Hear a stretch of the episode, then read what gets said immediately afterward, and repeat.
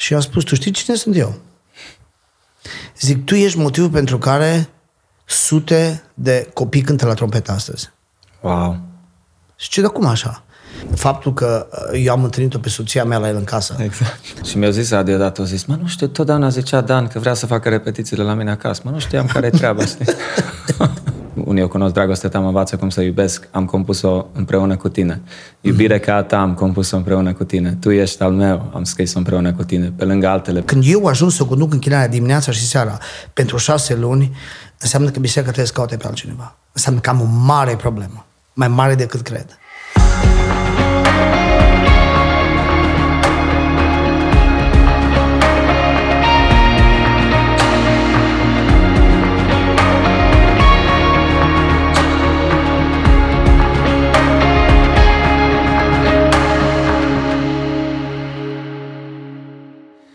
Suntem la un nou episod al podcastului Rise for Christ și înainte să începem vrem să vă mulțumim pentru rugăciuni, pentru susținere.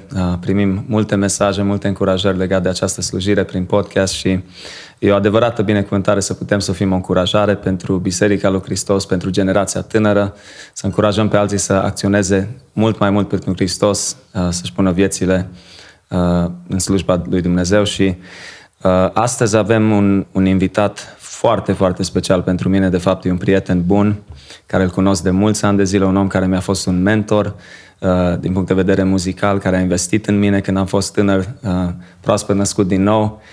Și este vorba despre Dan Muncaciu. Dan, mulțumesc mult că ai acceptat invitația Cu multă noastră. plăcere. Mulțumesc de invitație. Uh, totdeauna e așa o mare bucurie când putem să ne vedem. Uh, tu acum locuiești în Chicago.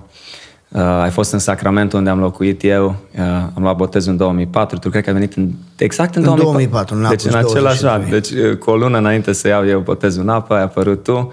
Uh, Noi am avut un prieten comun pe Adi Lup, uh-huh. tu l-ai știut mult mai, bun, mai bine decât mine pe atunci uh, și prin el uh, s-a făcut o legătură între noi. Uh, Te apreciez enorm de mult, te consider un slujitor foarte, foarte autentic, uh, credincios Domnului și se vede mult rod în spatele slujirii tale. Și putem să începem direct, Dan, cum facem cu toți invitații, să ne spui unde a început totul, de unde este Dan Muncaciu, cine este Dan Muncaciu uh, și cum a început această pasiune pentru muzică și, bineînțeles, uh, venirea ta la Hristos și toate cele. Uh, în primul rând, mulțumesc pentru invitație. Um, e șocant pentru mine să văd cum lucrează Dumnezeu. Tu ești american, eu încă mă consider român și acum suntem în România și tu mi iei mie un interviu în limba română. Este absolut extraordinar. Dar planurile Dom- lui Dumnezeu sunt de multe ori de neînțeles, dar sunt cele mai bune. Absolut. Um,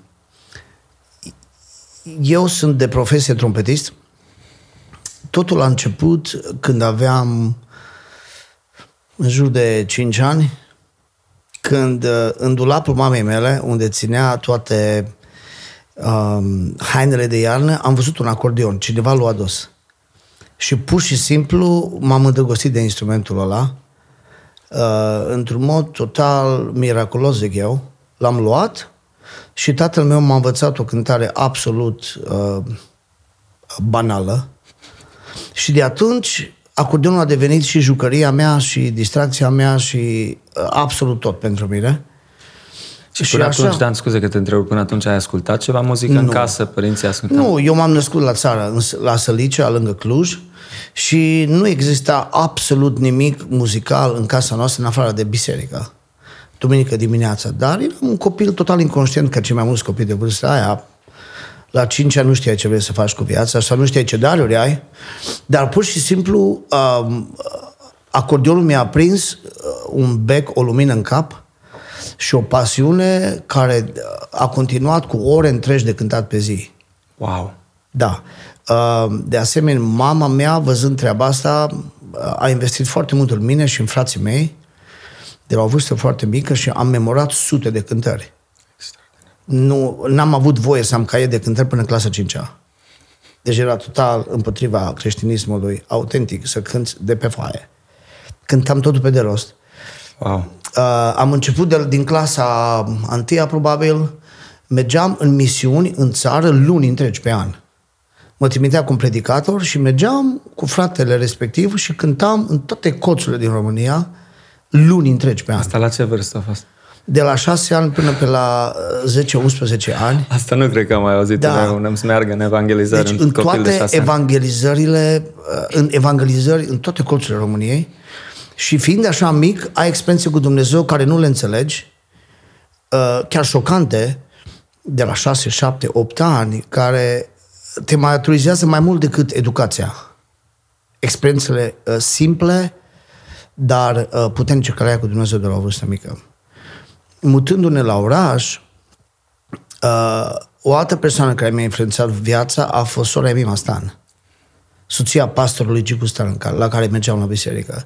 Și îi spunea mamei mele că băiatul vostru trebuie neapărat să facă școala de muzică. Dar părinții mei fiind uh, oameni simpli, fără educație, uh, au ignorat dintr-un punct de vedere sfatul ei, până într-o zi când ea a hotărât să mă înscrie la liceu de muzică și cu ea de mână am mers și am dat audiția la școala de muzică. La aproximativ, a, aproximativ în, ce vârstă? În, în clasa 5 -a. Wow. Uh, Un alt lucru, probabil cea mai mare minune din viața mea, d- dintr-un punct de vedere, a fost când am mers la liceu de muzică și m-a întrebat profesorul la ce instrument vrei să cânti. Și am zis că nu știu. Și mi-am adus aminte că la vârsta de șase ani, la noi în biserică la țară, a venit un frate pe numele, îl chema Sândel, dintr-un sat de lângă Cluj-Livada, îi spune, și omul ăsta cânta la trompetă. Și atâta de, de uh, impresionat am fost de sunetul de trompetă, că îl rugam, te rog frumos să-mi dai să car trompeta ta. Și omul ăsta îmi dădea cutia trompetei să o car fără trompetă, că nu aveam încredere în mine, că eram un copil mic. Eram absolut obsedat de trompetă. Dintr-o dată, când am mers la liceu de muzică, am mers total inconștient, neștiind ce instrument o să, o să cânt. La ce instrument o să cânt. Și fiind în fața comisiei, mi-am adus aminte, oh, trompetă. Pentru că la șase ani, un om absolut simplu a ales să slujească pe Dumnezeu cu darul lui. Și l-am întâlnit pe omul ăsta de vreo 5-6 ani în Seattle, Washington, la o nuntă. Și i-am spus, tu știi cine sunt eu? Zic, tu ești motivul pentru care sute de copii cântă la trompetă astăzi. Wow. Și ce, dar cum așa? Păi zic, uite, tu ai venit la noi la țară și ai cântat la trompetă. Acum am dat seama că nu a fost un trompetist deloc bun. Da, era un trompetist simplu, un om fain, dar pentru mine sun- sunetul ăla de trompetă mi-a schimbat ceva în capul meu care, m-a, care m-a determinat să devin trompetist. Și prin omul ăla simplu, eu am devenit un trompetist de carieră și am devenit un profesor de muzică și un, un profesor de trompetă și o grămadă de studenți cântă la trompetă și la pian astăzi din cauza că omul ăla, la 17 ani, a hotărât să-și folosească darul care îl are, așa cum îl are, într-o formă simplă. Sunt în clasa 5 am ales să cânt la trompetă din cauza asta. N-am avut niciun fel de plan. Nici un fel de plan. Pur și simplu Dumnezeu mi-a deschis mintea și m-a inspirat printr-o persoană cu aproximativ 5-6 ani înainte de treaba asta. Crescând în biserică, am crescut într-o biserică mică unde nu prea erau oameni care să cânte la pian. Și din clasa 5 a 6 a am Fiind început- deja la zo- în Fiind, zorilor? da, fiind în Zorilor. Atunci s-a deschis biserica, Ah, ah, okay. ok. frate Gicu Stan, chiar după Revoluție. Wow. Când am început eu clasa 5-a. Mhm. Și un frate, fratele Cornel Crișan, a plecat în America și mi-a spus, eu nu o să mai fiu aici, de duminica viitoare o să cânti tu. Și eu acompaniam uh, frații din biserică, neștiind aproape nimic despre pian. Cât ai știut la acordeon până atunci? Ai început O, după ureche acordeon- să cânti? Da, la acordeon cântam bine și uh, clapele erau aproximativ la fel, dar totuși eu n-am avut pian acasă deloc până în 2008. Primul pian care eu l-am avut acasă a fost când am, stat în, târziu? când, când am stat în Sacramento, am cumpărat un pian din San Francisco. Eu n-am avut pian acasă, deloc, zero. Deloc. Eu nu deloc, niciodată. Mi-e greu de crezut, Dani. Niciodată. La ce nivel cântai tu la pian pe vremea aceea? Cât N-am mai avut deja niciodată pian. Erau piane la biserică sau la școală, dar pian acasă eu n-am avut. Extraordinar. Și am început să acompaniez în biserică cântele în comun, cum erau, în clasa 5-6 În clasa 8 între clasa 8 și a 9 era pe vremuri, pe vremuri un grup de închinare în România la care se spunea Shalom. Și liderul grupului era Marius Moldoveanu. Ăștia toți s-au mutat din Brașov la Cluj, fără pianist. Pe vremea aia pianistul era Nelu Bilba și el s-a mutat în Belgia la ceva școală biblică și căutau pianist prin biserici. Și cineva le-a spus că este un prunc care știe câteva acorduri și care ar fi interesat de treaba asta și așa am ajuns să fiu parte din, din uh, grupul Shalom. Cel a fost primul grup muzical oficial. Era printre singurele grupe de închinare uh, uh, pe vremea din România. În anii 95, 96. Wow. Nu erau grupe de închinare atunci, cu instrument, chitară electrică, chitară acustică, tobe. Și mi-am dat seama că aia a fost o experiență foarte puternică. Mai ales din cauza că e prima dată în viața mea când am avut un mentor real în viața mea, care a fost Marius Moldoveanu. Right. Omul ăsta era totul pentru mine. La el mă uitam, ca el vreau să fiu. Uh, o grămadă de chestii care le făcea, eu le copiam fără să vreau. Dar uh, cam așa s-a terminat liceul. Fiind foarte implicat cu grupul Shalom, repetam de 3-4 ori pe săptămână și plecam din biserică cu lunile, plecam prin țară, wow. prin străinătate, cântam. Eram foarte chemați mm-hmm. și asta mi-a deschis uh, apetitul pentru evangelizare, pentru închinare cu biserica. Omul ăsta avea o abilitate să uh, nu se convingă pe oameni să gândească, să se deschidă la închinare oameni care nu au văzut o tobă în biserică în viața lor. Dumnezeu i-a dat un dar absolut special în domeniul ăsta și tot timpul aveam, mă, dar ce are omul ăsta diferit? De ce, de ce uh, oamenii care n-au văzut instrumentele astea au, uh, sunt gata să o lase jos, să lase jos părerea lor și să cânte să slujească pe Dumnezeu? Și așa mi s-a terminat dintr-un punct de vedere, dintr-un anumit punct de vedere, uh, liceu. Când ai ajuns, bănuiesc că cu atâta experiență în slujire, în adolescență, când erai în liceu, așa ai ajuns să progresezi probabil mult la pian, în mod deosebit. Mm-hmm. Când ai compus, tu ești un scriitor, un compozitor uh, de excepție din punctul meu de vedere în muzica creștină, unul dintre cei mai buni la ora actuală și când ai început, când ai scris prima piesă, Dan? Um, prima piesă am scris-o când eram în Germania la școală, în anul 2000.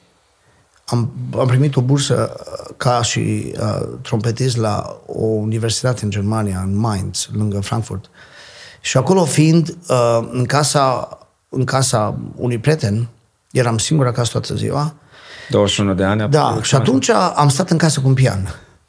Am avut acasă unde stăteam un pian, nu era al meu, dar era în casa unde eram și aveam foarte mult timp liber și atunci probabil că e prima dată în viața mea când am realizat că relația cu Dumnezeu e o chestie absolut personală. Mm. E prima dată când am rămas fără prieteni, ei toți au rămas în România, eu eram dependent de prieteni, ca de apă, nu exista că să fiu fără prieteni. Și mi-am dat seama că prezența lui Dumnezeu îi pace chiar dacă prietenii nu sunt acolo. Confortul meu uh, spiritual și psihologic și emoțional era dat de ce făceam și mai ales cu cine făceam ce făceam. Adică prietenii buni din biserică, grupul Shalom, grupul cu Adi Lup, ai, o să ajungem și aici după ce spui de da, Ăștia erau prieteni, uh, Cătălin, uh, cu care nu puteai fără. Deci nu aveam cum să rezist fără ei. Dar mi-am dat seama că am ajuns în Germania singur și pur și simplu prima mea cântare în prezența mea, o Doamne pace, Dumnezeu mi-a dat un, într-un moment în care am luat un pic și am scris treaba jos. Am scris textul jos, fără să... E cea mai rapidă cântare care am scris-o și cea mai, uh, nu pot să spun necugetată, dar cea mai, nu m-am gândit la ea. Da, cea mai Pur și simplu, da a fost uh, primul meu moment de inspirație pur și simplu de la Dumnezeu, fără să contribuie la, foarte mult la cântarea asta. Și atunci mi-am dat seama, poate Dumnezeu mă cheamă să fac treaba asta, mai mult. Dar atunci am început în anul 2000, în toamnă. Cântecul în prezența ta, cum ai cunoscut de unde în prezența ta, Doamne, e pace, e cântat, cred că de frații noștri români în absolut toate, toate țările unde este o biserică pentecostală sau baptistă.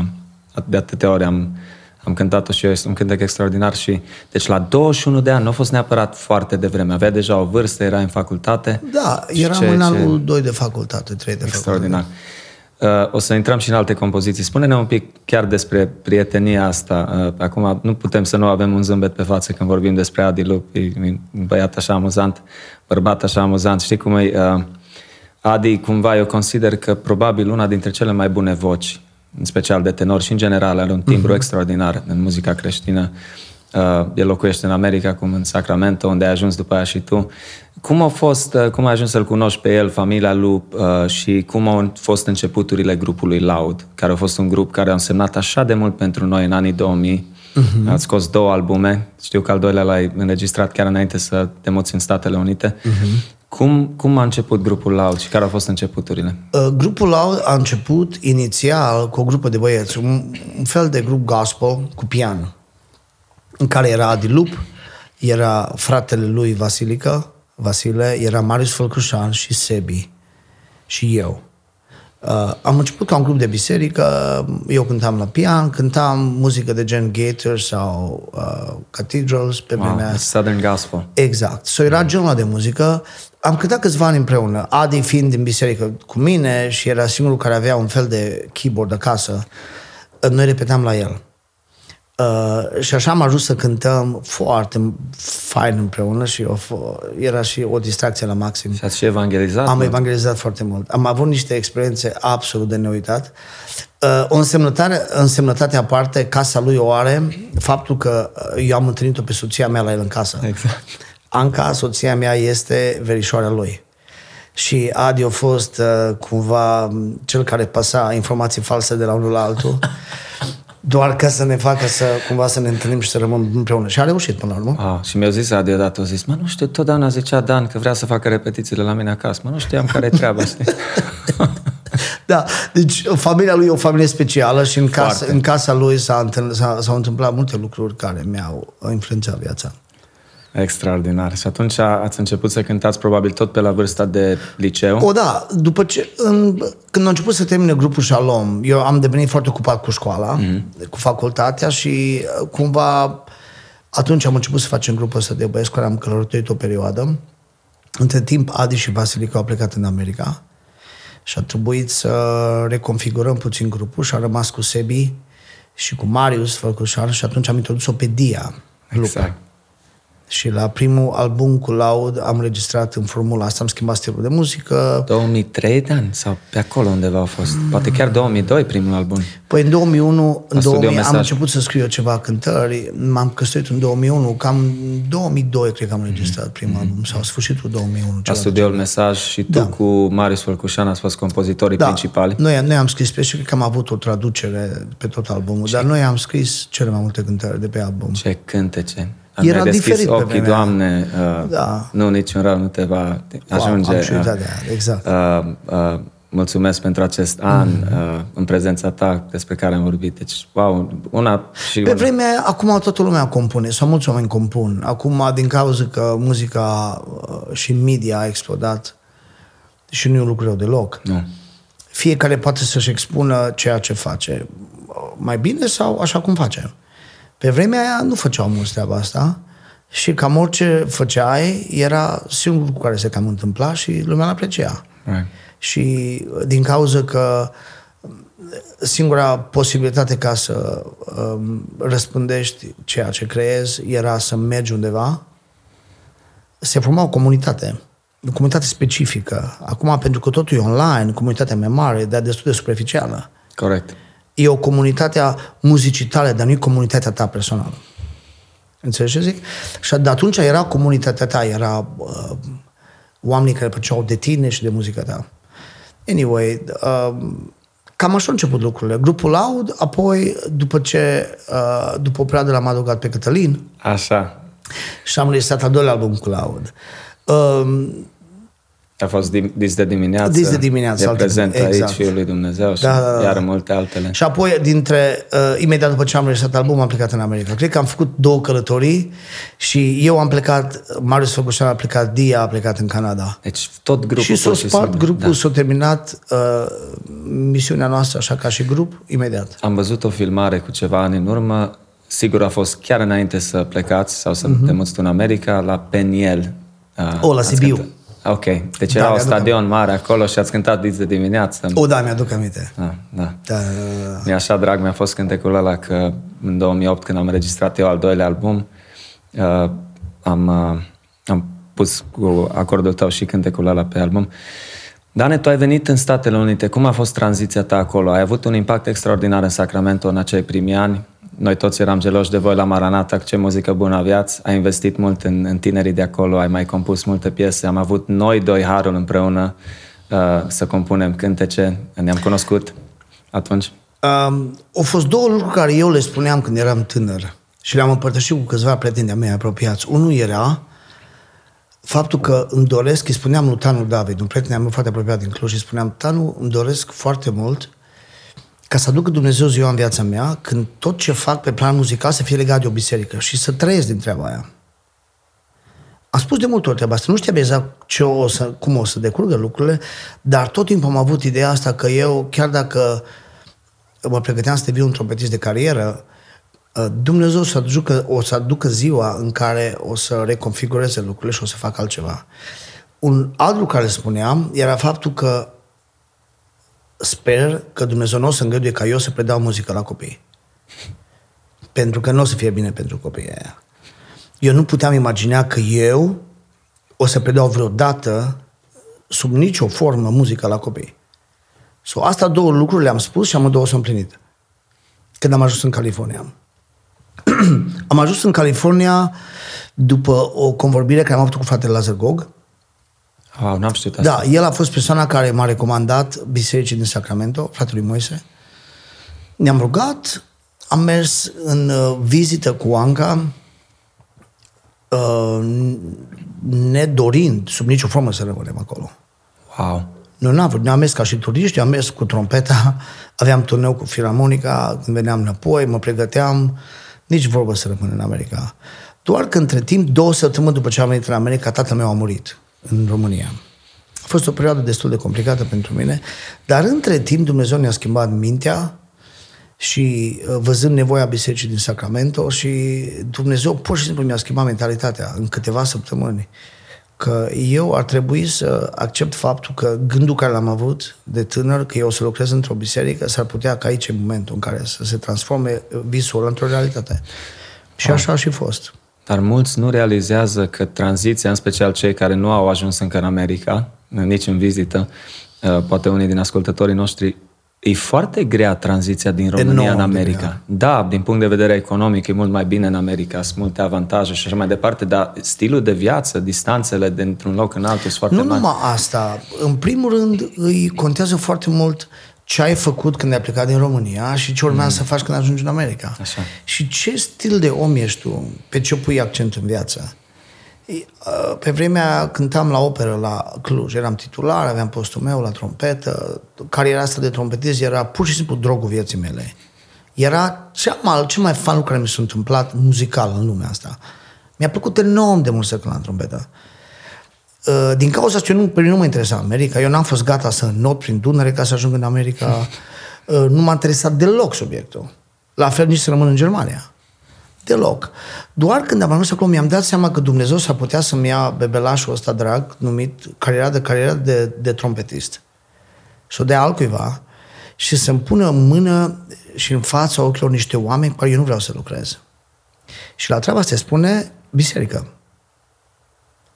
Mi-am dat seama că s-ar putea să nu mai lucrez cu oameni profesioniști, s-ar putea ca eu să trebuiască să învăț copiii fraților să cânte la muzică, să cânte la un instrument și să lucrez în biserică, strict în biserică. Eu nu am făcut treaba asta uh, full-time când eram în România. Dirijam corul, dar era mai mult un turist prin biserică, pentru că umblam foarte mult. Dar mi-am dat seama că Dumnezeu mă cheamă efectiv să fiu un slujitor de biserică, să lucreze cu oameni. Cu oameni care sunt diferiți, care nu au ideea care o am eu despre muzică, uh, care o să vadă toate uh, lucruri negative la mine și o să le judece, uh, a fost locul cel mai bun unde eu am crescut. Maturizarea mea a început în Sacramento. A fost o biserică mai mică unde mi s-a dat enorm de multă libertate și pe care asta vreau să mulțumesc fratelui Moise Gaude pentru treaba asta.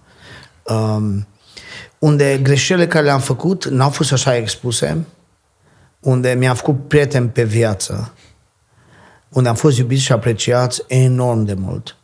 Și unde am prins gustul că biserica este cel mai special loc din lumea asta unde tu poți să lucrezi.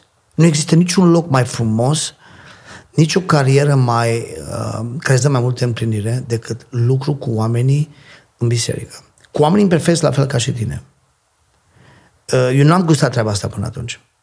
Deși am avut câțiva mentori în viață, fratele Gicu, Marius Moldoveanu și alții, uh, Sacramentul a fost locul unde am învățat cel mai mari lecții, probabil una dintre cele mai mari lecții din viața mea, ce înseamnă slujirea în biserică, într-adevăr. Unde ați primit și primii doi copii. Da, exact. Lucas și Patrick, am unde s-au născut acolo. Am, mi-am făcut foarte mulți prieteni. Um, interesant. Când am plecat de acolo, unii oameni mi-au spus, frate Dan, uh, copilul meu vine la biserică din cauza ta. Wow. Știi cum e? Când cineva spune lucrul ăsta, îți dai seama că nici o filarmonică, nici un concert, nici, nici un label, record label, nimic nu poate să înlocuiască faptul că uh, tu ai investit în cineva, la fel cum altcineva a investit în tine lanțul ăsta continuă și astăzi. Și, și o să discutăm despre asta. Da. Deci cea mai mare satisfacție, asta a fost în Sacramento. Am învățat ce înseamnă să slujești în biserică, strict în biserică. Asta a fost nou pentru mine. Absolut. Înainte să intrăm în următoarea etapă din viața ta care a urmat în Chicago, mm-hmm. unde ești și în ziua de azi, uh, Dane, deși eu eram în altă biserică, noi am devenit foarte apropiați. Uh, tu uh, făceai pian cu sora mea, Alina, și oh, veneai, am și uitat. Da, wow. veneai pe la, pe la EMEI și atunci eu am zis, mă, Dan, nu ai putea să-ți iei un pic de timp, am să am ceva compoziții, dacă poți să mă ajut să le... Eu, fiind, cum ai spus, destul de americanizat, în limba mea română era foarte limitată atunci și acum încă învăț, dar e mult mai ok deja de 5 ani în România. Mm-hmm. Eu pe atunci consideram că vorbesc bine limba română până am venit în țară mm-hmm. și am realizat că nu era așa. Dar m-a ajutat foarte mult și nu numai din punct de vedere a textului, dar și melodic. Eu veneam poate cu un refren sau cu o strofă, lucram cu tine și ție îți venea melodia la cealaltă. Uh, pentru cei care nu știu, dragostea ta, uh, care unii o cunosc, dragostea ta mă învață cum să iubesc, am compus-o împreună cu tine. Iubire ca a ta am compus-o împreună cu tine. Tu ești al meu, am scris-o împreună cu tine, pe lângă altele, pe acel prim album. Uh, tu și Adi Lup ați fost mentorii mei din punct de vedere muzical și exemple mm-hmm. pentru mine. Mă uitam la voi și să știi, ai și menționat, să știi că era o discrepanță foarte mare între noi, cei care eram acolo, adică cei care nu am făcut școli de muzică și așa mai departe. Și țin minte uh, cu câtă stimă uh, priveam la tine, Dan, uh, ai avut o inimă așa, ai văzut potențialul în mine și chiar dacă nu eram la voi, mai veneam luni la tineret, la, la voi la Maranata, eu eram la Emanuel. Și țin minte și când ai făcut anumite ieșiri cu grupul vostru de laudă și închinare în Los Angeles sau altundeva, wow. mă chemai și pe mine să cânt cu voi. Am apreciat aia așa de mult. Totdeauna m-ai încurajat. M-ai ajutat și atunci cu primul album mi-ai făcut legăturile când am venit la Cluj, cu cine să vorbesc, unde să mă duc. Uh, și a însemnat foarte mult pentru mine acei primi ani. Deci chiar uh, ascultam albumele laud și așa mai departe mult. Uh, pentru al doilea album mi-a dat cântecul Mielul e vrednic, care iar e un cântec care a ajuns la, la așa mulți oameni pe lângă altele și cumva am vrut să-ți mulțumesc așa și în mod public pentru asta și pentru ascultători să înțeleagă că toți am avut oameni care au investit în noi cândva. Mm-hmm. Și deși și tu erai tânăr, ești cu câțiva ani mai mare ca mine, dar ai, ți-ai luat timp și ai, ai avut chestia asta așa de un, ca un părinte spiritual, dacă pot spune așa? Um, comp- poți să compui muzică în două feluri, singur sau în grup. Uh, noi am compus așa un fel de duet de compoziție uh, săptămânal. Pentru mine a fost o experiență destul de nouă. Nimeni nu m-a întrebat până atunci, o, am ceva cântări care le-am compus, ai putea să mă ajut. Pentru mine era super tare. Era ceva nou. Și ce e complicat când compui, nu știu unde să începi. Când cineva îmi spune, poți să compui o poză pentru mine, zic, da, dăm ceva. Nu-mi spune că n-ai nimic. Dăm experiența vieții tale, dăm un verset, right. dăm uh, un cuvânt, dăm un acord. Nu un acord, o înlănțuire de acorduri, dăm ceva, un stil de muzică care îți place, dăm ceva. Tu veneai la întâlnirile noastre cu aproape totul. Nu chiar, da, la, aveai, la unele aveai textul, aveai... Da, era puțin mai agramat, dar asta era cel mai ușor pentru mine de reparat. Poate erau chestii care se repetau prea mult, poate erau niște acorduri mai simpliste. Exact. Și eu le făceam să sune mai puțin mai diferit.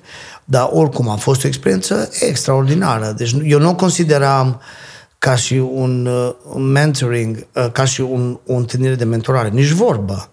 Pentru mine a fost o experiență din care am învățat foarte mult pentru mine a fost, cântările alea au fost absolut extraordinare.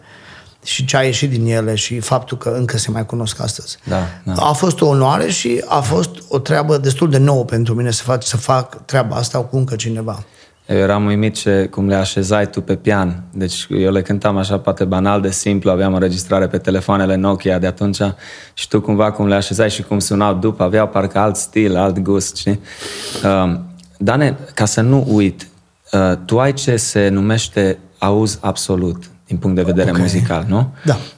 Uh, nu știu dacă cunosc o altă persoană, adică explică ce înseamnă asta și cum ai ajuns poate să dezvolți așa bine urechea muzicală. Auz absolut or perfect pitch înseamnă să recunoști notele muzicale cu aceeași viteză cu care recunoști culorile.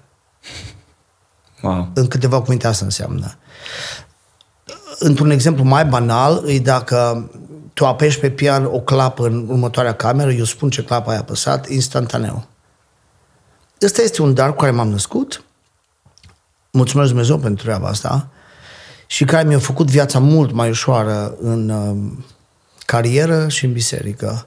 În România era obiceiul ăsta când cineva venea pe scenă și începea să cânte fără niciun fel de pregătire prealabilă. Persoana era în fața ta, tu erai în fața bisericii, o mie de oameni se uitau la voi amândoi cum urmează să vă faceți de rușine în fața publicului. Cam așa era treaba. Și cam, tu cam trebuia să calculezi în cap să cânți în capul tău o cântare care n-ai auzit-o în viața ta, într-o gamă care nu ți-o spus, nici măcar dacă e majoră sau minoră. și abilitatea asta m-a ajutat enorm de mult. Pentru că tu urma să atingi pianul. Și doamna sau sora deja cânta de vreun minut jumate și cumva când atingeai pianul trebuia să fie în aceeași gamă cu uh, sora care cânta. Și dacă o nimerea într-un, uh, o gamă mai jos, era problemă pentru amândoi. So, abilitatea asta m-a ajutat foarte mult ca în momentul când ating pianul să fiu în gama ei. A fost un mare avantaj. Extraordinar.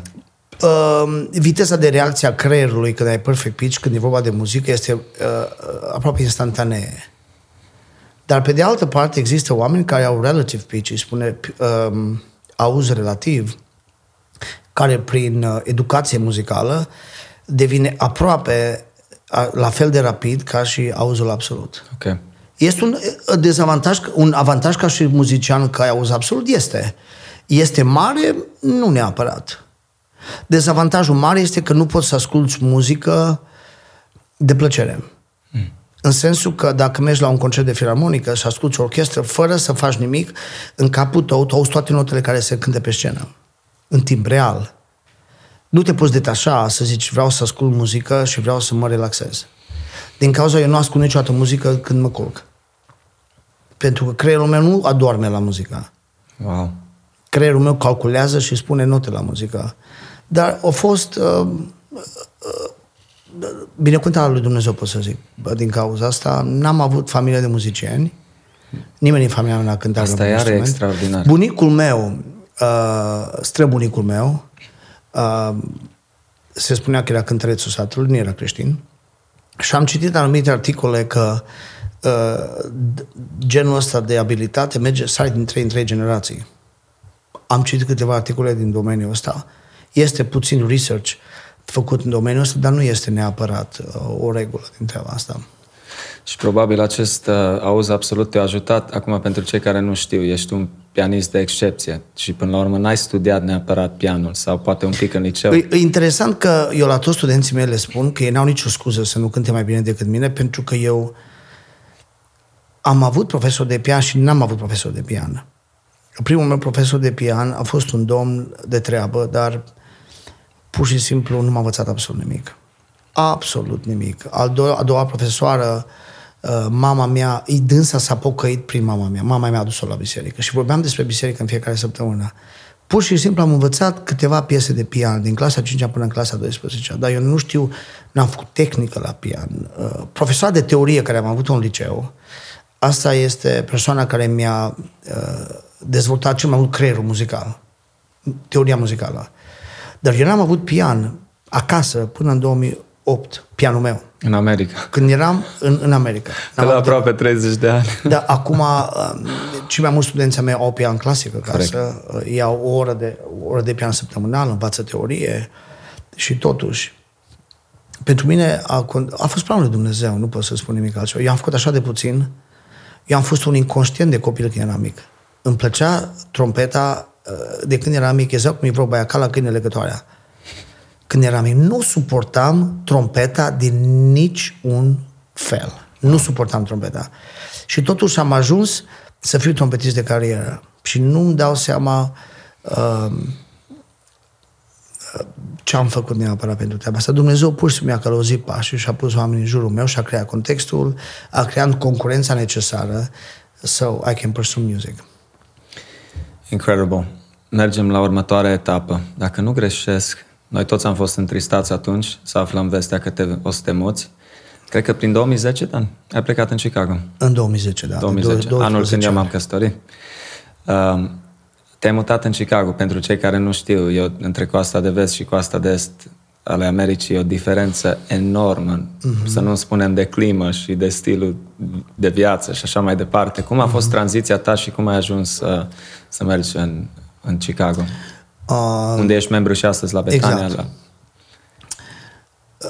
tot la fel, cum spuneam până acum, Dumnezeu a deschis o ușă mare și a închis câteva uși mai mici. Eu, a, când m-am mutat, am știut foarte clar în inima mea că Dumnezeu a închis capitolul cu a, slujirea mea în Sacramento și a deschis un alt capitol în Chicago. Am avut câțiva prieteni acolo care m-au sunat foarte mult să-mi spună contextul bisericii, de ce ar fi nevoie de mine acolo. Și am luat un, a- am, am hotărât să facem un mare pas prin credință pot să zic, mergând în total necunoscut. N-am cunoscut pe nimeni personal acolo. Uh, am lucrat tot felul de joburi la început, construcții, amestecat cu pian, cu... Dar am dat de niște oameni absolut special. Pot să zic că acolo am întâlnit cel mai special om din viața mea, pe fratele lui Jimmy Țoi. Omul ăsta pentru mine a fost ce n-au fost alți oameni în viață și conexia mea cu el și pe plan personal, că ne cunoaștem bine și ne potrivim probabil, nu probabil, sigur, dar felul dânsului de a uh, te motiva să faci ceva și pentru Dumnezeu, dar și respectul care ți-l impune felului de slujire, asta mie mi-a schimbat total uh, viziunea despre biserică, despre slujirea mea. A fost, pot să zic, după um, faptul că mi-a predat viața Dumnezeu și după faptul că m-am căsătorit cu Anca, e, pot să spun că a fost cea mai importantă mutare din viața mea. Wow. Da, cea mai, uh, cel mai important pas care mi-a schimbat viața foarte, foarte, foarte mult. wow. Wow. Dar din 2010, deja 12 ani. 12 ani. 12 ani, da. Și lucrarea n-a început, uh, eu n-am mers cu niciun rol, am mers ca un simplu om în biserică, ca un simplu membru în biserică. N-am mers cu niciun rol oficial. Dar Dumnezeu a deschis ușă după ușă. Te-am pus, Dumnezeu m-a pus în câteva colțuri unde, unde n-am putut să ies. Și unde a trebuit să învăț să lucrez cu oameni. Că îmi place sau că nu. Și în legătură cu asta văd din ce în ce mai mult, acum schimb un pic subiectul, scuză-mă pentru asta. Liniștit. Um, văd în România reacția asta de um, nemulțumire la sistemul vechi de biserici. Și văd uh, ca rezultat a reacției, unii zic, ok, ne luăm bagajele și plecăm, nu pentru motiv serios, că vrem să fim mai libertini. Mm. Dar, de fapt, biserica, ce înseamnă dacă nu să lucrezi cu oameni imperfecți ca și tine și să te slăfuiască Dumnezeu, să ajungi ca și El? Unde pot să fac asta dacă toți sunt ca și mine? Cum pot să ajung ca și Hristos? Cum, putea, cum a ajuns Hristos? Uh, cum a lucrat la mântuirea noastră? Fiind înconjurat de dușmani care au vrut să-L omoare, de oameni care nu L-au iubit, nu L-au respectat. Și noi vrem în biserică tot să fie ca și noi. Chicago a fost locul unde Dumnezeu m-a băgat în colț și m-a ținut acolo până am învățat o grămadă de lecții. Mm. E ușor să fugi, e ușor să alegi, să alegi să fugi unde e mai ușor. Dar e locul unde Dumnezeu mi-a crescut familia spirituală, unde copiii mei, unul dintre ei uh, e aproape să se boteze. Dumnezeu lucrează Wow. la inima lui. Praise God. Are, o- este implicat în biserică. E locul unde Dumnezeu m-a învățat multe lucruri și unde, de unde nu vreau să plec. O comunitate mult mai mare Yes. decât cea din Sacramento. mai mare, mai inflexibilă din multe lucruri, din multe puncte de vedere, pentru că e mai tradițională, dar unde Dumnezeu a făcut niște minuni incredibile în ultimii ani. Și nu din cauza mea, din cauza că El a îngăduit să facă așa. Absolut. Țin minte că chiar în primii ani, de când, când erai deja acolo, noi mai țineam legătura, eu mai mergeam în vizită prin Sacramento, mm-hmm. prin, uh, scuze, Chicago, să slujesc și așa mai departe. Țin minte că mi-ai povestit că ai început să lucrezi atunci cu generația foarte tânără, cu adolescenți, cu copii. Uh, pentru cei care nu știu, tu când și la chitară, probabil auzul absolut aici am vrut să ajung, te-a ajutat să cânti la mai multe instrumente, probabil să le prinzi mai repede. Uh, dar Cânti la chitară, la pian, la trompetă, la acordeon, la... La ce mai cânti, Dan? Chitară, bas, un pic de tobe. Așa. Uh, și ai început să investești în generația tânără. Ceea ce nu e ușor de făcut, cum ai spus. Mm-hmm. Exact de ce ți-a fost ție frică în tinerețe, ai ajuns să faci. Dar consider că și pentru ascultătorii noștri, multiplicarea sau ucenicia, cum vrei să o numești, e atât, e, e cea mai crucială chestie din creștinism. Dacă mm-hmm. nu ridicăm pe alții în spatele nostru, dacă nu investim în alții, în la urmă aproape în zadar că începe și moare cu noi, nu? Uh-huh. Uh, tu și în ziua de azi uh, ai continuat și investești foarte mult. Uh, ai tabere uh, de worship, de închinare. Ai o școală de închinare care a început de curând. Uh, dar în toți anii aceștia tu ai format și ai investit în alții. Uh, și chiar la un nivel unde o mulțime de și în Sacramento ai făcut la fel. Probabil poate și în România, nu știu cât ai apucat nu în țară. în România. Deci mai mult asta în America uh-huh. s-a întâmplat. Uh, cum e experiența asta și eu totdeauna încerc să leg și chestia asta, Dan, între a avea pasiune un copil sau un adolescent, de multe ori e preocupat cu alte lucruri, să nu mai spunem vremurile de azi, cu tehnologia, nu? Cu tableta, cu telefonul, cu social media, sunt atâtea uh, lucruri care îi distrage pe tineri, nu? Uh-huh. Și la tine poate a fost alt context. Tu te-ai îndrăgostit de muzică când ai văzut acordeonul acela când ai fost copil sau de trompete și așa mai departe, uh-huh. dar la alții poate vine mai greu pasiunea asta sau pofta asta? Cum faci echilibru și cum, cum ce ai învățat tu din, ce lecții ai învățat din a investi în generația asta de copii, de adolescenți și așa mai departe? Um, probabil că unul dintre lucrurile care mi-au, m-au determinat să investesc în ei e realizarea faptului că cineva a investit în mine. Și au fost profesor de trompetă, domnul Pozărescu, doamna de teorie, doamna Serbac, muzical vorbind, și nu mai vorbesc când e vorba de oamenii care au investit în mine spiritual. Mi-am dat seama că dacă am ajuns unde am ajuns, la un anumit punct în viața mea, în primul rând e din cauza lui Dumnezeu și apoi din cauza oamenilor care Dumnezeu i-a pus în viața mea și apoi din cauza educației la care am fost expus. Mm. A fost Dumnezeu experiențele, educația în ordinea asta. Uh, am, chiar înainte să am copii, mi-am dat seama că încet, încet, pentru că n-am mai avut cariera de trompetist disponibilă, după ce am făcut master în Sacramento, mi-am dat seama, well, ca să fiu trompetist în California este o treabă extrem de complicată. Chiar dacă în facultate acolo mi-am făcut ceva conexii, prieteni, dirijori, mi-am dat seama că nu vreau să am viața asta. Și forțat, cum spuneam, Dumnezeu te bagă într-un colț și nu-ți de multe alegeri, asta a fost cam singura alegere ca să întrețin familia. Și am prins gustul relativ rapid de treaba asta mi-am dat seama că conexia la nivel personal cu studentul face tot. Face tot când e vorba de educație, strict educație. În sensul că eu dacă nu ajung să inspir pe cineva în legătură cu ceva ce îmi place mie, n-ar trebui să fiu profesor. Wow. Dacă mie îmi place să cânt la pian sau să cânt la trompetă și nu te pot face, nu pot face pe băiatul tău să iubească trompeta, înseamnă că eu am o mare problemă ca și profesor.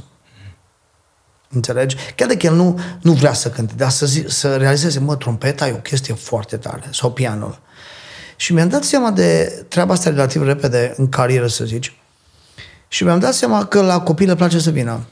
Și că, virgulă, copiii repetă la pian pe săptămâna viitoare și chiar devin încet, încet mai buni. Și uh, avantajul a fost faptul că am făcut totul în biserică și pentru biserică. Azi, aici vreau să ajung. Eu n-am fost angajat într-o școală publică unde predeam pian pentru copiii de pe stradă, deși e bine să faci treaba asta. Eu am predat în biserică și am crescut copii pentru biserică. Și încet, încet mi-am dat seama că eu am nevoie de un pianist doi în biserică și igual copilul ăsta în clasa nouă. Face pian cu mine din clasa întâia, e mai bun pentru el să facă ceva în biserică. Făcând treaba asta, am început să cresc oameni care slujesc în biserică. La noi în biserică sunt aproximativ 10 pianiști, 12, mai mulți. Acum, dar au fost alte generații care cei mai mulți au făcut ore de pian cu cineva, cu mine sau cu alții. Uh, la fel și cu chitara, la fel și cu chitara bas, cu tobele, cu alte instrumente. Eu cred că o biserică care nu investește în generația tânără, în orice domeniu, nu știe că e cu lacătul pus.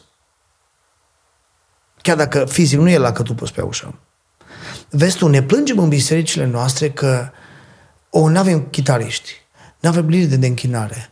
Dar în biserică sunt 300 de copii la școala duminicală. Și tu chiar vrei să mă convingi că voi nu aveți chitariști în biserică.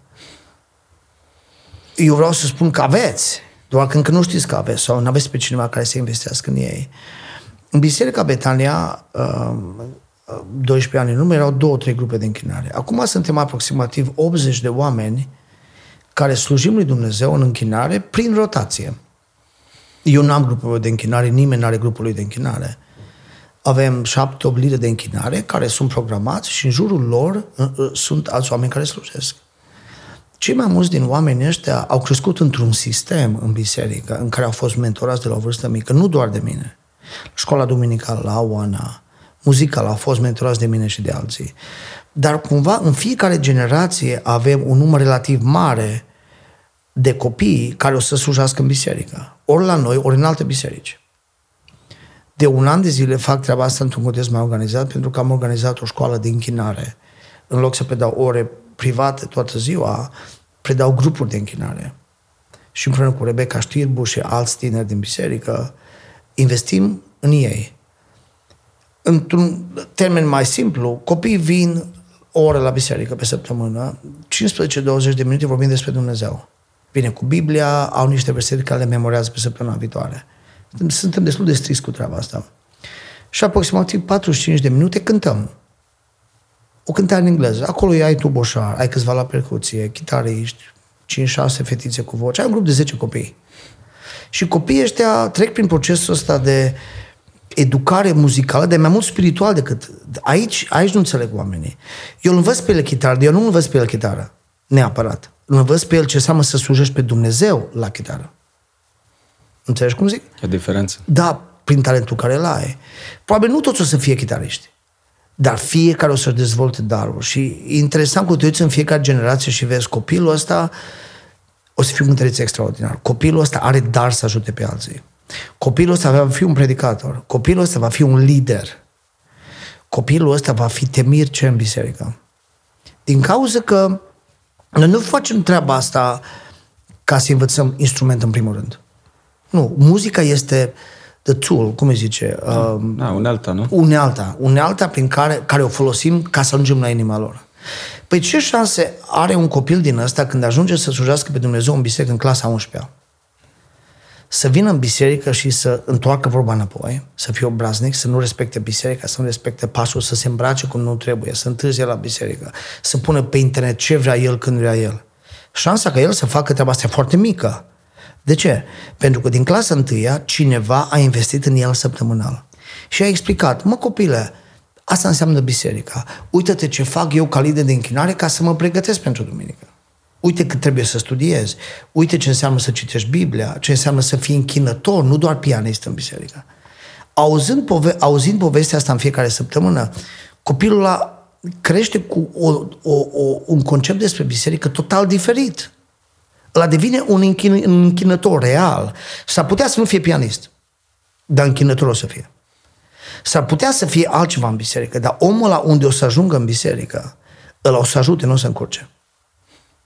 Noi le spunem foarte clar, tu n-ai cum să vii să te închini cu grupul tău așa de copii mici. Dacă tu când pleci de aici spui la prietena ta din grup că ea are voce mai bună decât cealaltă.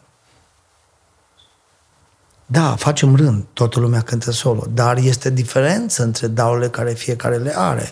Și le explici asta pe mintea lor de la o vârstă mică. So, investiția este muzicală, dar nu este primordial muzicală. Este spirituală. Și eu am devenit foarte pasionat de treaba asta de vreme încoace. Și îmi place enorm de mult. Uh, așa, schimbarea de focus un pic, de la muzică mai mult pe partea spirituală. Uh, poate și din cauza că mă ocup de tine de o perioadă de, de câțiva ani în biserică. Mă ocup de consilierea tinerilor Gianni Căpânaș este liderul nostru la tineret. Și cu Chris Sabău și cu Sami Conea ne ocupăm de anumite aspecte din departamentul din Craiova. Eu mă ocup de consilierea lor. Oamenii tineri care au probleme, tot felul de probleme. Și poate chestia asta m-a, m-a împins mai mult uh, în partea spirituală a lucrurilor, când e vorba de educația muzicală. Wow, extraordinar. Ai atins niște puncte atât de importante, cred că și cheie pentru toți ascultătorii, special pentru zidirea bisericii. Țin minte, Dan, și cu ceva ani buni în urmă, tu erai practic printre primii care eu i-am cunoscut să țină seminarii uh, despre ce înseamnă închinarea. Și am observat un trend la voi care sunteți muzicieni profesioniști, dacă pot spune așa, uh-huh. sunteți foarte riguroși, sunteți chiar stricți într-o anumită măsură, dar în sensul bun, adică luați în serios și așteptați uh, multă dedicare și responsabilitate de la cei pe care îi în, învățați. Și, uh-huh. din păcate, trebuie să recunoaștem, vedem în multe biserici uh, tineri sau slujitori complexați, unii care doresc să ajungă la amvon, alții scena, cam toți o doresc, că poate să cânte, că uh-huh. nu mhm. poate să cânte, vor să fie pe scena aia când consideră că astea, astea sunt darurile cele mai faine, că sunt cele mai vizibile și așa mai departe și se vede chestia asta de gelozie între ei, imaturitate spirituală, deci ai lovit punctul cel mai important. Cel mai complicat lucru, o scuză-mă că, că nu, te rog, e, fa, e, pentru mine la ora actuală în biserică, e să țin barca asta uh, plutind pe apă echilibru, la ce mă refer? Echilibru între relațiile cu oamenii, uh, influența darului care fiecare îl are și calitatea muzicii în biserică. Pentru că, vezi tu, fiecare crede, sau nu fiecare, dar mulți cred că ei trebuie să slujească la fel de mult ca și alții. Dar slujirea în biserică nu este o pizza cu 10 colțuri în care fiecare are un colț. Mm. Nu este deloc așa. Fiecare, Biblia spune că fiecare trebuie să slujească după darul care îl are. Asta înseamnă, nu după că eu știu să cânt, trebuie să cânt la fel ca altul, după influența darului care fiecare îl are. Și ce e extrem de complicat pentru mine personal îi cum îi spui anumite persoane că cealaltă persoană cântă solo. De exemplu, dacă la noi în biserică vin fetițe care îmi spune, frate Dan, vreau să cânt solo în biserică. Superb. Eu uh, proactively mă duc la unii tineri în biserică și le spun, vreau să cânt solo în biserică. Și eu ce fac? Îi spun, te asta e cântarea, asta e persoana care te acompaniază, vreau să cânt joi în biserică. Eu automat urmăresc reacția la persoana aia. Dacă persoana aia spune, eu vreau numai duminică seara, dar ea nu cântă niciodată în biserică, nu-i spun nimic, dar îmi dau seama că are o altfel de problemă. Și mi-e foarte ușor să zic, nu mai cânti deloc? Ar fi cea mai josnică reacție. Sau e mai important să-i spun, ok, hai începem joi seara, fără niciun fel de promisiune când o să cânti următoarea dată, dar vreau să văd cum cânti. Știi? Și așa, ai un sistem în care fiecare găsește un loc. Aia nu înseamnă că cine cântă duminică seara cel mai tare. Nu. Nici vorbă. Nu există treaba asta în biserică. De ce într-o biserică pastorul principal predică în fiecare duminică dimineața? De ce nu predică fratele care are îndemnul largucire în marți seara? De ce nu predică la duminică seara? Spunem tot de ce. Pentru că pastorul are o influență mai puternică în darul care îl are și, și în poziția care o are în biserică. La fel de mult și aici. Dar vezi tu, când e vorba de muzică, noi toți știm că cei mai mulți oameni cred că pot să o facă. Când e vorba de predicat, nu gândim la fel. La predicat spunem că câțiva oameni au chemarea să o facă. Dar eu am chemarea să cânt. Da, Biblia spune cine are chemare să cânte, cine are libertate și inimă bună să cânte acasă și la biserică, în comun. Dar ea nu înseamnă că dacă am inimă bună, eu trebuie să iau microfonul duminică seara și cineva trebuie să creeze contextul pentru mine să fac chestia asta. Novestul, pentru mine, cel mai complicat lucru care trebuie să-l facă este în biserică. Pentru că sunt 80 de oameni la închinare în biserică la noi, nu trebuie să țin fericiți. Nu ăsta e scopul meu în viață, să fac pe cineva fericit. Dar trebuie să mă rog pentru multă înțelepciune ca să țin lucrurile în echilibru, în care fiecare să vină cu drag să slujească. Și să-i dau senzația că e important, chiar dacă bucata lui de pizza e mai mică decât a lui altuia, sau așa crede el că e mai mică. Asta e o chestie extrem de complicată. Poate cea mai complicată care ar trebui să o fac până acum și care trebuie să o fac și eu acum. Cred că e mult mai ușor să predici. Cred că e mult mai ușor să scriu o cântare. De o sută de ori mai ușor. Cred că e enorm de greu să fii lider de închinare în biserică, nu doar cântărezi la chitară. Să fii lider de închinare în biserică uh, în care să iubești oamenii și să, să fii iubit de oameni și să, fie, să apreciezi oamenii, chiar și pe cei care nu au darul tău. Sunt oameni în biserică care cântă mult mai mult, mult, mult mai bine decât mine. Mult mai bine. Eu nu mă consider un cântăreț bun. Mă consider un cântăreț absolut average, mediocru. La noi în biserică sunt oameni care cântă enorm de bine cu vocea. Vocaliști. Absolut. Mulți instrumentiști foarte buni. Să ții echilibru între oamenii ăștia în biserică este extrem de complicat. Extrem. Și de aici începe drama în biserică. Tu gândește, adică oamenii care cântă în biserică, dirijorii din biserică. Eu lucrez cu câteva sute de oameni în biserică. Influența care, autoritatea care mi-a dat-o biserica este enorm de mare, dar vine cu o greutate enorm de mare în spate. Nu e un titlu, e o responsabilitate. Ușor un lider de închinare poate să rupă biserica. Și eu îmi mențin părerea că, din păcate, oamenii care cântă în biserică pe scenă, de multe ori nu sunt cei mai spirituali oameni din biserică. Și să spun de ce. Pentru că oamenii ăștia au în spate la ce să se ascundă. La ce mă refer? Eu când vin la biserică și slujesc așa de mult în biserică, sunt foarte ispitit să mă ascund spiritual în față la ceea ce profesez duminica în biserică. Adică eu fac așa de multe chestii pentru Dumnezeu. Nu mai am timp de rugăciune cu biserica. Nu mai am timp de studiu biblic. Dacă pastorul mă ia la răspundere că uh, de ce am reacționat așa, de ce am făcut așa, sar în sus. De ce? Pentru că am încerc să mă, să mă ascund în spate la ce fac eu în biserică. Vezi tu, omul de rând din biserică nu are în spate la ce să se ascundă. La vine la biserică el cu Dumnezeu. Zice, Doamne, eu nu fac nimic. Dar eu vin și spun că eu fac așa de multe lucruri. De asta spun că oamenii de pe scenă care slujesc la închinare pot să fie extrem de periculoși. Pentru că dacă ai pune tu în biserică la tine sau în biserică la mine, dacă ar spune cine vrea să slujească la biserică, la închinare, trebuie să facă șase luni de studiu biblic lunea de la șapte la nouă. S-ar putea să rămână și fără mine. Biserica. Da, ăsta e adevărul.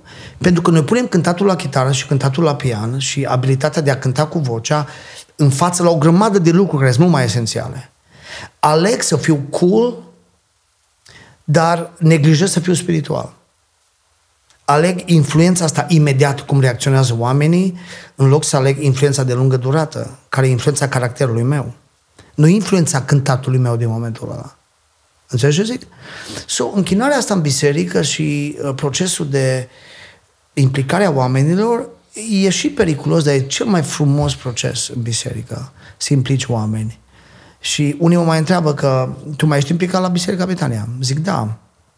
Păi dar nu te văd cântând în fiecare duminică. Zic, momentul în care eu cânt în fiecare biserică, în fiecare serviciu, ar fi momentul în care biserica să mă dea afară. Când eu ajung să conduc închinarea dimineața și seara pentru șase luni, înseamnă că biserica trebuie să caute pe altcineva. Înseamnă că am o mare problemă. Mai mare decât cred înseamnă că, ă, înseamnă că uit să cresc cu oameni în jurul meu, care să aibă șansa să slujească cum am eu. Unii slujesc mai bine, alții slujesc ca și mine, puțini slujesc mai slab decât mine. Eu consider că toți slujesc foarte bine. Ă, dacă am gândit biserica, nu că așa zic eu, și închinarea în biserică din punct de vedere spiritual, cred că ar arăta diferit bisericile. Și n-am încercat să copiem uh, chestii care nu ne aparțin. Numai să fim, I don't know, cool, relevanți. diferiți, relevanți. Wow, așa mult ai spus aici, sunt de acord maxim cu tot ce ai spus. Cred că vezi accentul ăsta pe ucenicie, pe a crește generația tânără din punct de vedere spiritual. Uh, când ești matur spiritual, înveți să fii slujitorul celorlalți, să fii omul care investește în alții, care îi înțelegi pe alții. Și ai menționat și dinamica bisericii, cât de greu e să lucrezi cu oamenii, dar până la urmă asta e frumusețea trupului lui Hristos, că suntem diferiți, suntem la nivele diferite din punct de vedere spiritual și așa mai departe. Și eu cred că e unul dintre cele mai triste lucruri să vezi în biserici uh, certuri, uh, gelozii, lucruri de genul, bârfe pe la spate și așa mai departe, pentru simplu fapt că se simt amenințați în poziția lor, în slujirea lor și așa mai departe și să nu fie unitatea și dorința să-l vezi pe aproapele tău, pe fratele, pe sora ta, că crește într-un anumit dar și poate să fie de folos împărăției, bisericii. Uh, și, deci cred că e așa important să pui accent în primul rând pe partea asta, pe caracter, pe creșterea spirituală, pentru că dacă le ai Absolut. pe acestea două, uh, pur și simplu altcumva devine dinamica bisericii. Vezi oameni la 40, la 50 de ani că încă sunt în certuri, încă nu vorbește cu fratele respectiv de trei luni de zile că l-au jignit pentru ceva. Și nu vedem faptul că nu, când ești un slujitor, un om cu adevărat uh, matur spiritual, tu te pleci jos și îl ajuți pe cel mai neînsemnat om din biserică sau pe cel mai imatur om din biserică, îi dai întietate, îl încurajezi, încerci să-l ajuți uh, din punct de vedere biblic și mai departe ai menționat uh, consilierea generației tinere cu care te ocupi Gândește-te că uh, toți vorbim o limbă, limba română, limba engleză, dar cea mai comună limbă în afară de ea e muzica. Muzica e cea mai comună limbă din lumea asta. Și noi, ca și biserici, am putea să o folosim într-un mod absolut impresionant ca să mentorăm oamenii. Muzica. Cui, la orice copil îi place muzică. Fiecare copil cu casca pe urechi. Și de asemenea mă gândeam acum în timp ce vorbeai că dacă am gândit așa biserica, probabil că școala duminicală sau Awana sau Kids Program și avem la biserică ar trebui, trebui gândite cu biserica în minte. Educația copilului la biserică se face cu biserica în minte. Nu e doar o poveste din Biblie. Mm. Dar eu trebuie să duc copilul ăla, să educ copilul ăla cu gândul că într-o zi va fi în biserică și s-ar putea să fie a troublemaker sau să fie un copil de care Dumnezeu să se slujească. Și fiecare om matur care atinge copilul ăla cu Biblia și Cuvântul Lui Dumnezeu trebuie să aibă treaba asta în minte. Dar muzica, încă o dată, cred că, poate spun asta pentru că eu sunt muzician, dar este cel mai dintr-un punct de cel mai ușor lucru care poți să-l faci pentru, pentru un copil ca să-i schimbi traiectoria. E o unealtă, cum da, ai mai devreme. exact, exact. Care te ajută. Da, și nu trebuie să fii profesionist. Eu nu sunt profesionist la, la chitară, crede-mă. Dar nici măcar la pian sunt profesionist. Nu știu, Dan, toți spun că acordurile care le folosești tu la pian sunt total diferite de ce folosesc cei mai mulți. nu știu cum le găsești, cum le... Um, ce să zic? Uh, în momentul în care, unde sunt acum în viață, um, Dumnezeu mă slăpuiește în fiecare zi. Dar um, persoana cu care lucrez, fratele Luigi, uh, e persoana care mă influențează în fiecare zi. Și cred că relația cea mai sănătoasă într-o biserică și cea mai benefică relația între pastor și liderul de muzică. Cred că aici se întâmplă drama în biserici și aici începe binecuvântarea dintr-un punct de vedere. Când oamenii ăștia doi sunt prieteni și discută biserica și schimbarea o fac împreună, sau pastorul, Dumnezeu prin pastor, aici cred că este o parte din succesul sau dezastrul unei biserici. Și cele mai vizibile uh, slujiri într-o biserică, da, da, muzica și avion, predica. Cu tot respectul, se vede de departe că omul care merge și conduce închinare are nicio treabă cu biserica. Sau pastorul nu are nicio legătură cu el de câte ori au auzit să, să pună un pastor și un director de muzică la, o, la un podcast să discute treaba asta. By the way, asta cred că fi o idee bună pentru mine și fratele să venim într-o zi să vorbim cu tine despre lucrurile astea. Foarte bună. Pentru că, vezi, toți ne ascundem, fiecare pune, vine, pune vina pe celălalt. O, ăsta e prea lumesc. O, el pastor nu e prea îngust la minte. Și acolo s-a tăiat firul. Pentru că eu cred că de închinare sau am conceptul ăsta fals că pe mine m-a chemat Dumnezeu să fac vreo schimbare în biserică. Prietene, nu trebuie să faci nicio schimbare în biserică. Nu te chema Dumnezeu pe tine care din închinare să faci nicio schimbare în biserică. Cu tot respect, nu cred că m-a chemat pe Dumnezeu pe mine să fac schimbare în Biserica Betania. Dumnezeu m-a chemat să stau sub autoritate în biserică și să slujesc după cât îmi dă voie și după cât mi se permite în biserică. Din cauza asta consider că relația mea de apropiere față de păstor nu e o treabă periculoasă, ci din potrivă enorm de sănătoasă pentru schimbarea care probabil eu cred că se întâmplă în biserică. Right. Și cred că cei mai mulți de din chinare au relația asta frântă în viața lor. Și amândouă, uh, și pastorul și liderul de închinare au nevoie de relația asta, chiar dacă unii nu acceptăm. Wow. Um, să sar puțin în alt subiect. E, e, consider că e extraordinar, Dan, că ai reușit după atâția ani. Ai o familie, ai trei copii, ai soție, uh, ești așa de implicat în slujire, uh, ai elevi, ai școala de închinare și așa mai departe, totuși ai rămas consecvent în compoziții. Știi că în România, consider în special în biserica de români, fie în România, fie în alte țări, nu contează, noi românii credincioși, uh, e, e o nevoie majoră să continuăm în originalitate să compunem, să ne punem la dispoziția lui Dumnezeu, să ne luăm timp să investim în aceste mhm. daruri și tu reușești să continui să compui și mai de curând uh, am rămas foarte uh, plăcut surprins să văd că ai început să înregistrezi și videoclipuri la multe din, din cântecele tale. Tot mai mult uh, te încurajez în acest sens, pentru că în vremea de azi, cu social media, cu, cu YouTube, cu toate cele, așa ajungi să răspândești exact. mult mai departe muzica și mesajul mm-hmm. Evangheliei prin cântec dacă faci un videoclip. Exact. Nici eu nu sunt cel mai adept să, să apar în filmări, că unii poate ne consideră, uite, complexații tot apar, știi? Dar ajungi la mult mai mulți oameni. Am realizat asta destul de târziu. Și uh, să compun muzică mi-a plăcea să fac din ce în ce mai mult și o să fac, sper, cu ajutorul Domnului din ce în ce mai mult. Dezavantajul că suntem acolo, în Chicago, e un mare dezavantaj din punctul ăsta de vedere. Pentru că în momentul când compui muzică, e bine să călătorești, nu numai să pe YouTube. Dar fac ce pot din locul unde sunt. Um, prefer să scriu muzică pentru alții care pot să promoveze mai bine decât o promovez eu, din toate punctele de vedere. Asta îmi place mai mult decât să promovez eu muzica mea. Am acceptat destul de târziu, cum spuneai tu, faptul că YouTube e o chestie absolut, probabil neopțională când e vorba de treaba asta. Să faci videouri. Oh, mă doare sufletul să mă pe Instagram, să dau share. Oh. Nu tot timpul, natural. Da, tot timpul am considerat cum să-mi dau eu share la muzica mea. Suntem dinozauri. Da, da. foarte complicat. Dau share la muzica ta de 100 de ori. Dar să dau share la muzica mea, mi se pare mândrie, da, o chestie ciudată. Dar până la urmă să treci de chestia asta, bănuiesc, și să, să o faci cunoscută muzica. Oamenii nu mai ascultă așa de mult la cd cred, decât ascultă la un podcast sau o chestie video sau iTunes. O, ce Totul mai la... Exact, digital. Da. Uh, ai compus un cântec mai recent, din câte știu eu, cu, și ai înregistrat un duet cu Laura Bretan. Uh-huh. Dacă ne poți spune un pic. Are un impact, un impact destul de mare da. de câte văd. Uh, cântarea asta am compus-o, de fapt, în 2018. Am compus-o pentru turneul de evangelizare, nu pentru ăsta, pentru celălalt care l-am avut patru ani în urmă. Um, o s-a potrivit cu tema turneului și o cântare pur de evangelizare. Nu se adresează oamenilor din biserică absolut deloc. Se adresează oamenilor necreștini. Cu scopul ăla l-am scris. Laura Bretan în biserică la noi de câțiva ani slujește ca orice altă tânăr din biserică de la noi și a, a fost de acord să vină cu noi în turneu anul ăsta și cunoscând influența în România, am zis hai să promovăm cântarea asta înainte de turneu și am fost surprins să văd că oameni total necreștini cântau cântarea în concert uh, cu noi, fără niciun uh, bo proiecție. Au prins-o. Da, ea are o platformă foarte mare de influență în România și muzica ei ajunge unde nu o să ajungă muzica ta sau muzica mea. Right.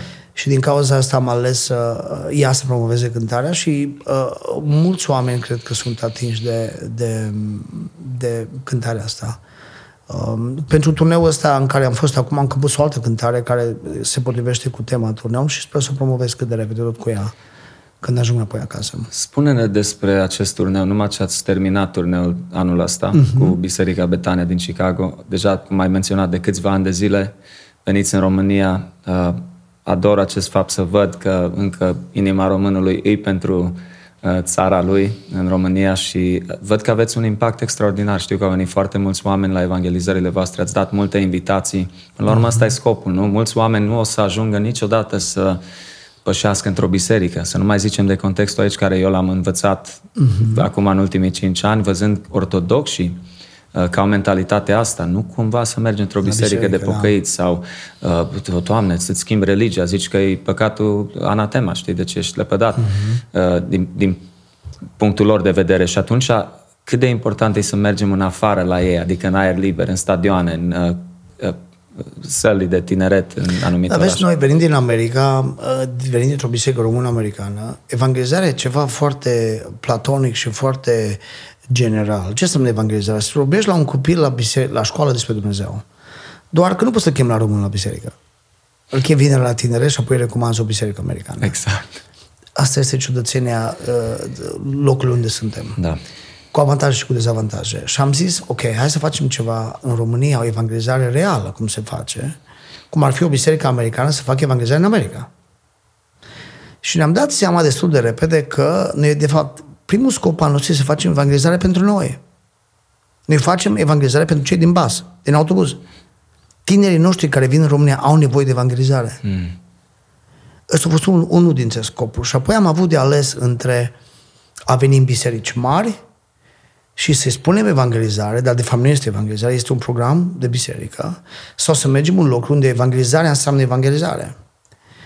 Și am ales să facem a doua variantă, să mergem în locuri unde, efectiv, necreștinii să vină la concert, nu frații din biserică, sau majoritatea să vină creștini. Și impactul este mult mai diferit. Pentru că, mai ales anul ăsta, au venit cu preponderență necreștini la concert. Sute de mii de oameni care n-au auzit Evanghelia odată au fost atinși. Au fost locuri unde poate 150 au fost pocăiți și 600, 500 nepocăiți. Extraordinar. Ceea ce este absolut... Uh, Miraculos. Absolut. Și tinerii noștri au văzut treaba asta și vezi impactul oamenilor, impactul Evangheliei asupra oamenilor. Chiar dacă nu mai poate la modă să ieși în față, e rușinea publicului, te pune pe internet, te faci de râs la neamuri. Dar Dumnezeu are o zi a cercetării și s-ar putea să nu fie aia când aud Evanghelia. S-ar putea să fie ziua expunere la Scriptură. Dar ziua cercetării s-ar putea să fie în trei săptămâni de acum la două jumate noaptea. Ce tare. N-ai de unde să știi. Faptul că cineva iese în față sau nu este total irrelevant. Absolut. În, ca, în care în Sebeș am făcut, au fost peste 3500 de oameni la evangelizare. Biserica de acolo a organizat evenimentul ăsta absolut superb. Și am cântat o oră și pe când s-a început predica, a venit ploaia. N-am mai fost nicio predică. Și ne-am gândit, Doamne, dar totuși, nu ți mine de omul ăsta. Când noi am venit și plecăm, dar omul ăsta rămâne cu oamenii ăștia aici. Și apoi să aflăm că, de fapt, cu toată ploaia ne-am dat o mie de Biblii în seara Wow. aia. O mie Wow. de Biblii. Extraordinar. Și ne-am dat seama, stai un pic așa, care e diferența între cuvântul lui Dumnezeu cântat sau cuvântul lui Dumnezeu predicat? Este tot cuvântul lui Dumnezeu. N-a fost predică spusă, a fost predică cântată în seara aia. N-ai de unde să știi câte mii de oameni sunt influențați printr-o cântare sau printr-o predică. Dar noi, în mintea noastră redusă, din multe puncte de vedere, credem că, o, dacă nu a fost predică, nu s-a mântuit nimeni. Dar cine sunt eu să spun treaba asta?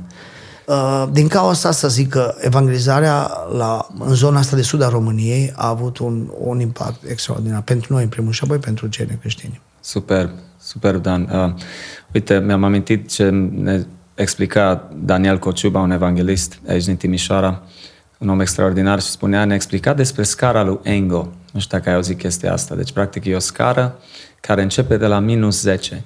Și exact cum ai spus tu, Dan, spunea, mă, dacă tu chem pe cineva la biserică și acceptă și vine la program, aia nu înseamnă că o să se predea în ziua respectivă. O să, dar poate Evanghelia vorbește printr-un cântec, printr-o predică, printr-un mesaj, prin ceva și merge de la minus 10 la minus 8. De la, după aia merge la evangelizare, că a venit Biserica Betania cu Dan Mucaciu, cu fratele lui Jimmy Tsoi, îl atinge Dumnezeu acolo, dar nu ia neapărat pasul în totalitate să vină la Hristos. Merge de la minus 8 la minus 5. După aia aude un cântec de a lui Adi Kovacs pe YouTube, merge de la minus 5 la minus 4. Cumva îi vorbește Dumnezeu. Și după aia o colegă de la școală Exact. împărtășește Evanghelia și decide, gata, vin la Hristos și de acolo merge de la minus la 0. Deci punctul ăla Absolut. Uh, Vezi tu, interesant, oamenii ne întreabă de ce nu veniți în orașele mari. Și de o vreme încoace mă gândesc la un, un anumit aspect în legătură cu viața noastră de biserică. Uh, dezavantajul bisericilor pline. Vezi tu, faptul că mergi la o biserică unde e full în fiecare duminică, plină, e un avantaj. Da, slavă Domnului că e plină. Dar cred că un mare dezavantaj e faptul că uiți că tu ai de, de a face cu faptul că biserica e plină. Tu nu trebuie să faci nimic ca, să, ca biserica să fie plină. Omul de rând din, din, din biserică nu trebuie să facă nimic ca biserica să fie plină. El mai vine. Există un grup de profesioniști, sau le spun noi profesioniști, care ea fac tot. Dar dacă biserica ar fi goală, poate că Dumnezeu ți-ar aduce aminte, mă, omule, biserica asta are doi vecini în stânga și în dreapta. Biserica asta e pe o stradă. Biserica asta e într-un cartier și într-un oraș. N-ar fi bine să te duci pe stradă, la lucru, să aduci oameni în biserica asta. Vezi tu, ăsta e dezavantajul orașelor mari, care au o viață așa de bună spirituală. Bisericile sunt pline. Aici e diferența mare în sudul României. În sudul României biserica nu e plină niciodată. Dacă vrei să o umpli, nu te duci și fura de la altă biserică membri, că nu este alta. Ori te duci pe stradă, faci evangelizare de la o persoană la persoană sau nu o să ai oameni în biserică niciodată. În Timișoara, cu tot respectul, nu e așa sistemul. Sau în Cluj sau în Arad. N-ai oameni buni, mulți din la tine în biserică, fă un concert mai diferit și o să vină toți tine din altă biserică. E tragic că e așa, dar este real că e așa. Corect. Din cauza asta zic că evangelizarea e mai eficientă în sudul României. Și de aia zic că e foarte greu să organizezi un eveniment de evangelizare în orașele mari. Pentru că frații vin să asculte frații. Yeah.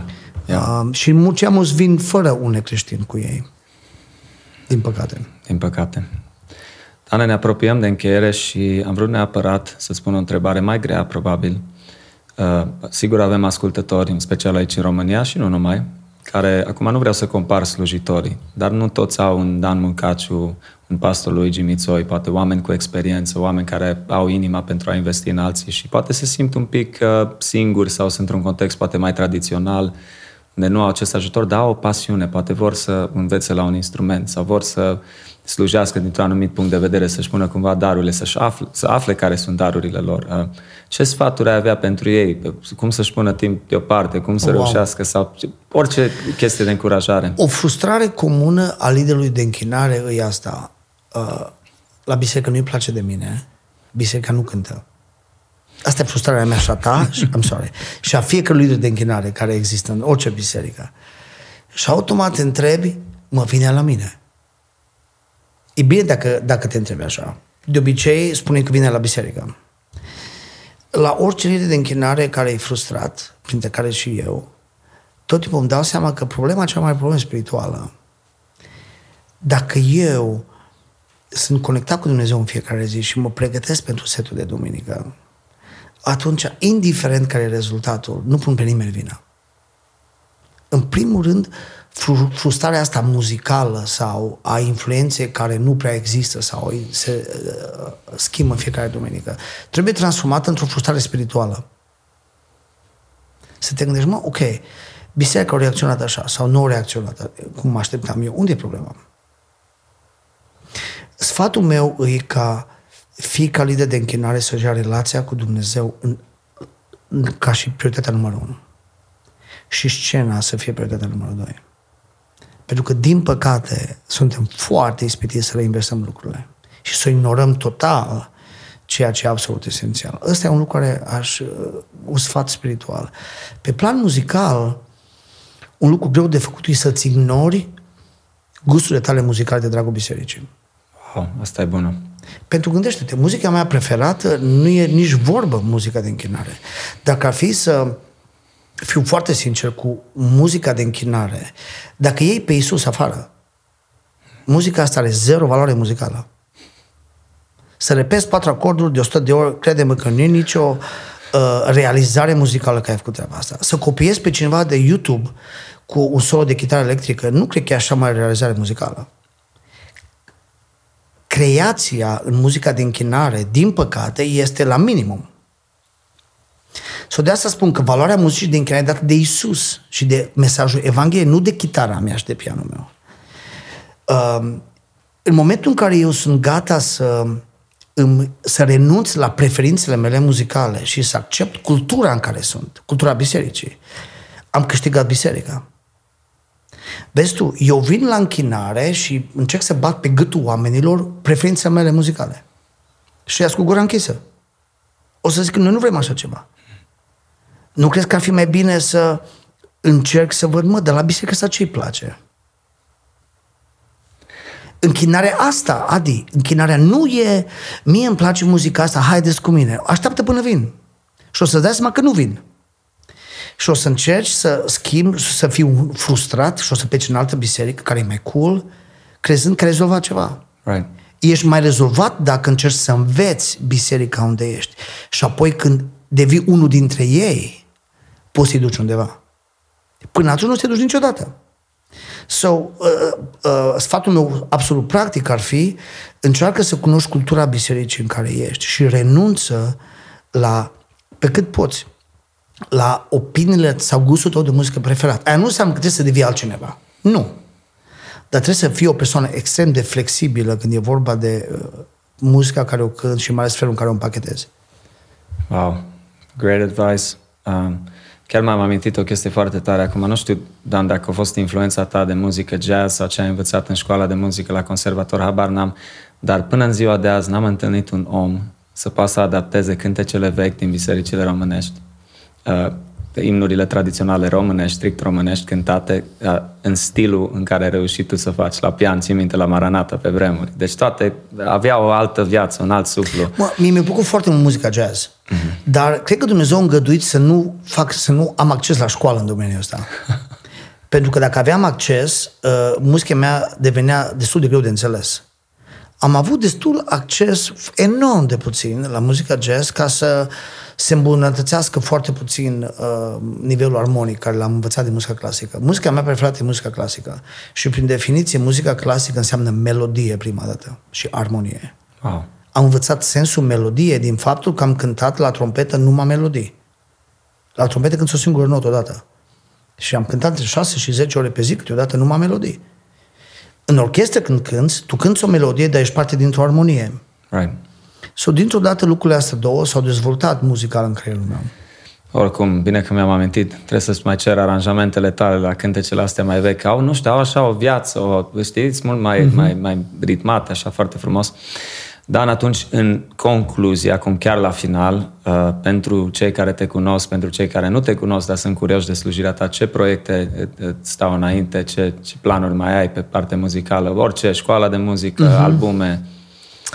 Uh, mă gândesc să îmi fac timp să compun din ce în ce mai mult. Știu că am lăsat uh, treaba asta um, așa un pic uh, secundar. Asta vreau să fac mai mult. Uh, și vreau să mă implic mai mult în promovarea muzicii, uh, deși cu videoclipuri e destul de complicat în America. Aș vrea să fac treaba asta mai mult și personal aș vrea să călătoresc în România mai mult. That's great news. Pentru uh, seminarii de închinare sau evenimente, asta aș vrea să fac din ce mai mult. Să vin de mai mult european, dacă aș putea. Te așteptăm cu drag. Îți, îți pregătim de acum invitațiile, Dan. Mulțumesc Mulțumim mult de tot, man, pentru timpul tău, Dan. Ne apreciez maxim. Uh, cred că a fost foarte benefic și pentru ascultători și te mai așteptăm și cu alte ocazii. Mulțumesc de invitație din suflet. Cu mare bucurie. Multe binecuvântări. La fel și ție, Adi. Sănătate.